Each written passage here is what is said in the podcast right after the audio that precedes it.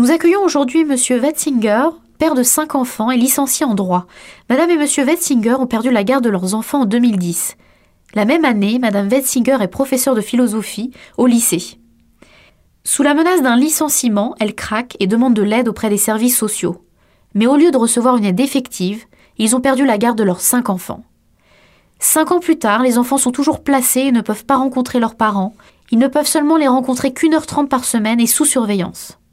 Vos enfants sont aujourd'hui âgés de 6 à 11 ans, et au moment de la séparation, votre Benjamin avait un an et votre aîné 6 ans.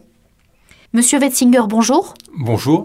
Alors tout d'abord, pouvez-vous nous expliquer dans quel contexte vos enfants ont été pris en charge par l'aide sociale à l'enfance? Donc les, enfants ont été pris en charge parce que les, services sociaux donc, ont considéré que mon épouse euh, avait une fragilité psychologique euh, liée donc, euh, à sa menace de licenciement qui s'est malheureusement concrétisée donc, et, qui a aggravé donc, sa fragilité psychologique pendant quelque temps. Ce qui a permis donc aux services sociaux, donc après une enquête, de justifier donc euh, le placement des enfants avec intervention donc euh, judiciaire. Et moi, il m'a été reproché donc de ne pas avoir décelé donc l'état psychologique de mon épouse qui est apparu simplement donc euh, à quelques jours de sa procédure disciplinaire donc rectorale abusive. Quoi. Donc pour ne pas avoir décelé euh, l'état psychologique de votre femme, on vous menace et vous fait premier, Oui, d'accord. Dans un premier temps, donc le placement a été administratif. j'ai voulu éviter tout conflit donc avec les services sociaux. Et par la suite, donc euh, mon épouse a été poussée donc euh, à déposer une, plainte pour violence conjugale imaginaire, car les services sociaux ont profité donc de l'état donc de la bouffée délirante de mon épouse. Et c'est une pratique récurrente dans tous les services sociaux. À la suite de cela, donc, il y a une enquête menée par une policière euh, que je salue et qui était objective et qui a tout de suite alerté le procureur de la République pour euh, rétablir donc la réalité des faits. La réalité des faits a été également établie par un expert psychiatre qui a constaté effectivement donc une fragilité de mon épouse donc euh, consécutive à son licenciement et qui m'a reconnu donc pour moi donc de très bonnes capacités donc euh, éducatives pour mes enfants. Mais euh, une fois que les enfants sont placés donc euh, à la fois sur le plan administratif et sur le plan donc judiciaire, il est quasiment impossible donc de retrouver ces enfants. En général, donc les services sociaux donc gardent les enfants donc jusqu'à l'âge de la majorité. Et les magistrats donc font la volonté donc du service sociaux du Conseil général. Par ailleurs, donc faire appel des décisions donc des juges des enfants donc ne, sert euh, en général à rien dans la mesure où 95% donc des décisions donc de première instance sont confirmées par les cours d'appel automatiquement. D'accord. Alors il y a une certaine solidarité donc corporatiste qui ne veut pas dénoncer donc euh, une défaillance euh, institutionnelle quoi. Alors tout ça, c'est quand même un petit peu inquiétant dans un pays comme la France. Donc euh, je vois qu'on peut facilement euh, perdre la garde de ses enfants, d'après ce que vous me dites. Et d'autant plus que l'inspection générale des affaires sociales, l'IGAS, a récemment affirmé que donc sur 150 000 placements par an, plus de 50% d'entre eux sont abusifs. C'est plus de 50%, et encore l'IGAS euh, s'est basé sur des chiffres avec beaucoup de précautions puisque la Commission nationale consultative des droits de l'homme, le 14 juin 2013, devant le Sénat, donc, a affirmé qu'il y a effectivement que 20% de maltraitance. Donc, ce qui veut dire qu'il y a 80% de placements abusifs.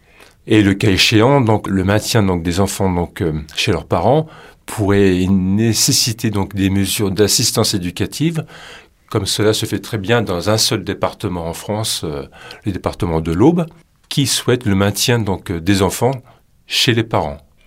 Alors justement, quels sont les intérêts des services sociaux et psychiatriques de priver les enfants de leurs parents?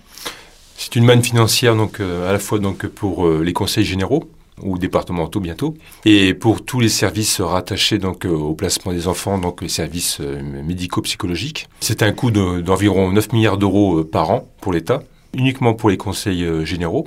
Et si on compte les dépenses médicales, cela coûte environ donc près de 20 milliards d'euros par an à l'État. Parce qu'il faut savoir que tout enfant placé donc, a forcément besoin pour les services sociaux d'un suivi euh, psychologique. Ce qui n'est pas toujours justifié. Et plus grave aussi, on assiste aussi à des interventions donc, pédopsychiatriques de plus en plus abusives qui poussent euh, certains médecins donc, plus ou moins donc, qualifiés ou compétents à prescrire donc, euh, des médicaments, hein, les, plus, les plus récents comme la ritaline, de manière abusive aux enfants donc, considérés comme hyperactifs. Hein. Alors justement, euh, tout récemment, la Haute Autorité de Santé vient de publier un rapport très dangereux sur euh, l'hyperactivité des enfants, hein, le TDAH, le trouble de l'hyperactivité avec déficit ou non de l'attention. Et dans ce rapport, il préconise justement à ce que les services éducatifs, et notamment les professeurs des écoles et les médecins généralistes, diagnostiquent de plus en plus les euh, enfants turbulents pour ensuite les euh, mettre dans le, système psychiatrique. Qu'est-ce que vous en pensez d'un tel rapport?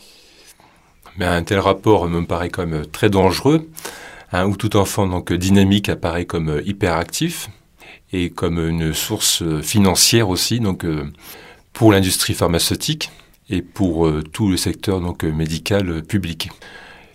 On assiste aussi à une grande dérive sur l'ensemble du territoire de la part de beaucoup d'enseignants qui font des signalements entre guillemets donc euh, de troubles de comportement donc d'hyperactivité, ce qui aboutit à un engorgement donc euh, des demandes donc d'examen par des personnels compétents.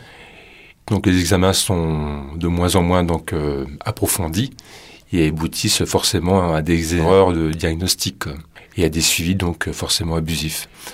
Et c'est un secteur qui rapporte tellement d'argent, donc le seul secteur qui ne soit pas touché dans les hôpitaux donc euh, par euh, des coupes budgétaires est le secteur pédopsychiatrique. D'accord, mais tout ça, c'est au détriment de la santé de milliers d'enfants, parce qu'il faut savoir que la consommation de Ritaline, notamment, augmente d'année en année. Vous avez eu en 5 ans plus de 70% d'augmentation de Ritaline. C'est quand même inquiétant. Oui, bah, malheureusement, sur ce plan, on a un système qui s'américanise. Quoi. Hein, qui ressemble de plus en plus euh, au traitement des enfants donc pratiqué euh, aux États-Unis de manière euh, très abusive. Et c'est aussi une médicamentation qui s'applique de manière générale en psychiatrie de plus en plus massive et qui a pour but d'apaiser de manière artificielle toute réaction donc dynamique ou créative chez l'individu. Alors, monsieur Vensinguet, vous qui connaissez euh, très bien et même trop bien les services sociaux et psychiatriques, et vous êtes un citoyen, vous êtes un papa euh, de cinq enfants, quels conseils donneriez-vous aux auditeurs qui nous écoutent? Les conseils seraient d'habiliter un département qui soit respectueux des dispositifs euh, légaux qui existent et qui ne sont pas du tout appliqués. Hein, il faut savoir que le placement doit avoir lieu donc sur un danger donc avéré des parents pour les enfants. Euh, le, Code civil est très clair, hein. il prescrit le placement en cas de danger donc euh, avéré, et la priorité c'est le maintien donc euh, des enfants au domicile des parents et le maintien aussi donc des liens fratries, parce qu'il faut savoir aussi que très souvent dans le cadre du placement donc il y a un éclatement des fratries qui a pour but de casser tout lien à la fois entre les parents et les enfants et entre les frères et sœurs. L'objectif affiché est très clair, me paraît-il, c'est l'adoption donc des enfants. Comme ça se passe en Angleterre. Il est vrai qu'il y a beaucoup moins de placements en Angleterre, mais les placements sont de courte durée pour aboutir à des adoptions. Toutefois, quand même en Angleterre, donc euh, les médias commencent à dénoncer le caractère abusif des placements, et également aussi le ministre des Affaires sociales, donc euh, M. Dragford. Donc la situation est encore plus inquiétante en France beaucoup plus inquiétante. Il faut savoir aussi quand même que la France est, loin d'être un pays où la liberté d'expression donc euh, soit euh, reconnue, bien qu'elle soit la, originellement la patrie des droits de l'homme. Comme. Monsieur Vetsinguet, merci beaucoup. Merci beaucoup.